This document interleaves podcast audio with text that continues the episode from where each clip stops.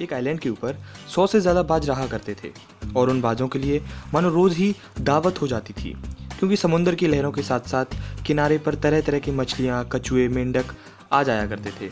और जो बाज थे, उन्हें कुछ नहीं करना पड़ता था। बस समुंदर किनारे जाना है और मन करे वो खा लेना है। अब इसी तरीके से कंफर्ट जोन में सभी बाजों की ज़िंदगी चल रही थी। पर जो बाजों का मुखिया था, वो खुश नहीं था।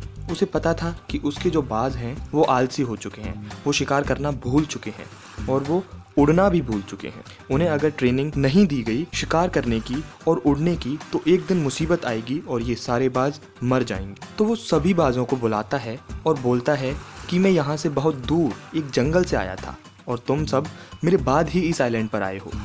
और मैं चाहता हूँ कि तुम सबको मैं दो महीने के लिए उस जंगल में लेकर जाऊँ। और वहाँ पर उड़ना सिखाऊँ और शिकार करना सिखाऊँ। क्योंकि कभी अगर मुसीबत आए तो तुम सब में हुनर हो, काबिलियत हो। अब होता क्या है, सारे बाज उस मुखिया पर हंसने लग जाते हैं, बोलते हैं कि जब हमें सब कुछ फ्री में मिल रहा है, ज़िंदगी इतनी आसानी से कट रही है तो हम मेहनत क्यों करें? हम कुछ नया क्यों सीखें? तो ये बात सुन के मुखिया बोलता है तो मैं से कितने बाज मेरे साथ उस जंगल में जाना चाहेंगे? तो सिर्फ़ एक बाज ऐसा होता है जो उसके लिए हाथ खड़ा करता है और उसके साथ चलने को राज़ी हो जाता है। जो मुखिया होता है, वो अपने डिसीज़न पर अमल करता है और वो उस अकेले बाज के साथ उसे सिखाने के लिए जंगल में चला जाता है।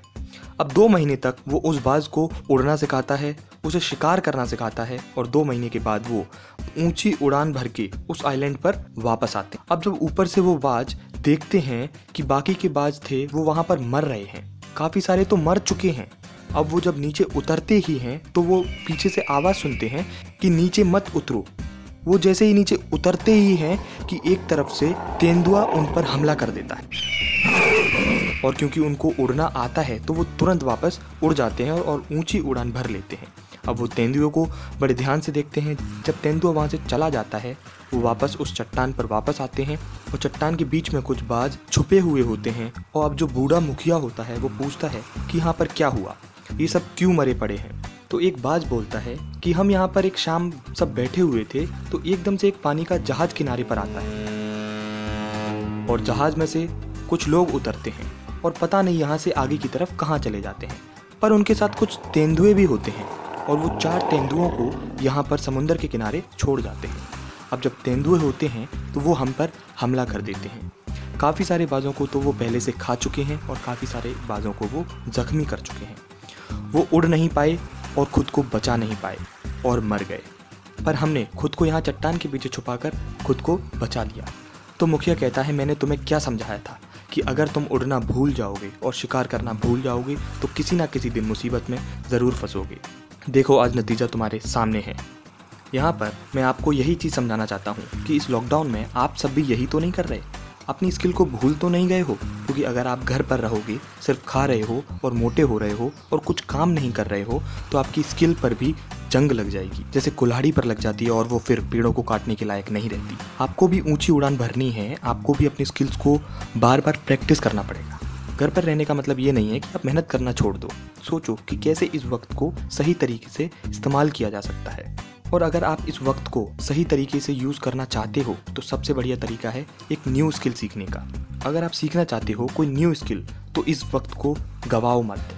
वेल well, इस पूरी स्टोरी का एक ही मोटिव था कि आप इस टाइम को या आगे भी अपनी लाइफ में आने वाले फ्री टाइम को गवाए ना।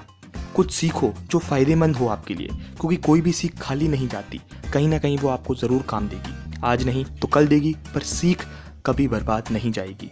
आप सबको बताने के लिए कि आप कौन सी नई स्किल सीख सकते हैं। मैं आपको कुछ की पॉइंट्स बताऊँगा। आप सबसे पहले तो आपका फाइनल गोल है, जो भी करियर सोचा है, उससे रिलेटेड कोई स्किल सीख सकते हो, जो आपको पक्का काम आएगी। आज नहीं तो कल काम आएगी, क्योंकि आपसे करियर से रिलेटेड है वो। या फिर आप अपनी पूरी लाइफ में काम आने वाली स्किल मनी मैनेजमेंट ये एक ऐसी स्किल है, जो आपको पूरी ज़िंदगी काम आने वाली है। इस स्किल को भी सीख सकते हैं। और आप communication skill writing skill public speaking skill sales जैसी भरमार स्किल्स हैं जो आप सीख सकते हैं और खुद को कई गुना तक इम्प्रूव कर सकते हैं।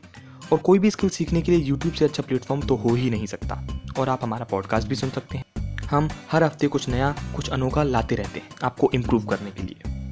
धन्यवाद दोस्तों, अगली बार फिर मिलेंगे किसी नई बुक समरी स्टोरी या बायोग्राफी के साथ। तब तक के लिए अपना ख्याल रखें और सीखते रहें।